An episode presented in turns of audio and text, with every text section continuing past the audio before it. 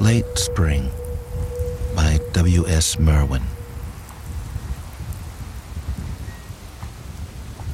Coming into the high room again after years, after oceans and shadows of hills and the sounds of lies, after losses and feet on stairs, after looking and mistakes and forgetting, turning there thinking to find no one except those I knew. Finally, I saw you, sitting in white, already waiting. You of whom I had heard with my own ears since the beginning,